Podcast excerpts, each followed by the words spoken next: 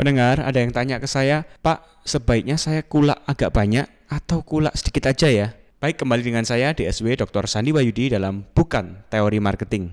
Pengusaha terkadang harus memilih apakah kulak sedikit atau kulak banyak. Kalau kulak sedikit, pasti harga yang kita peroleh tinggi. Dan kita kalau jual lagi, pasti keuntungannya nggak bisa tinggi karena kita kulakannya udah harganya tinggi. Tapi kalau kita kulakan banyak, harga pasti dipotong oleh supplier kita. Dan kita bisa jual dengan profit yang lebih baik nantinya.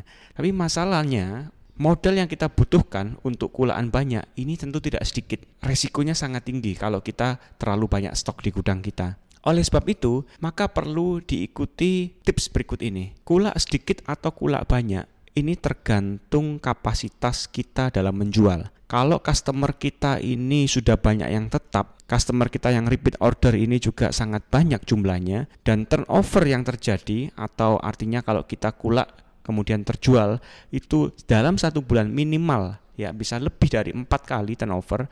Artinya dalam setiap minggu kita kulak barang, kemudian dia pasti laku terjual dan kita harus kulak lagi.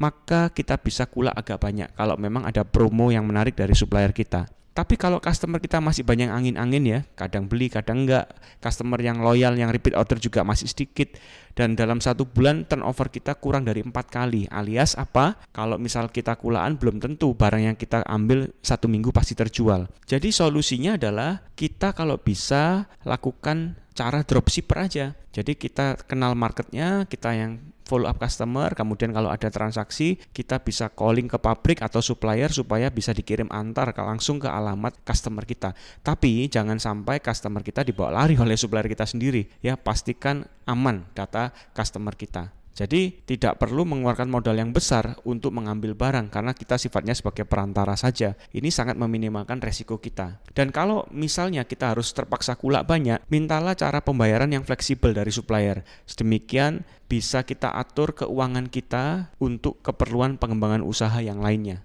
Itu saja solusi dari saya. Terus follow dan ikuti Instagram pribadi saya at D S W Sandi Wayudi.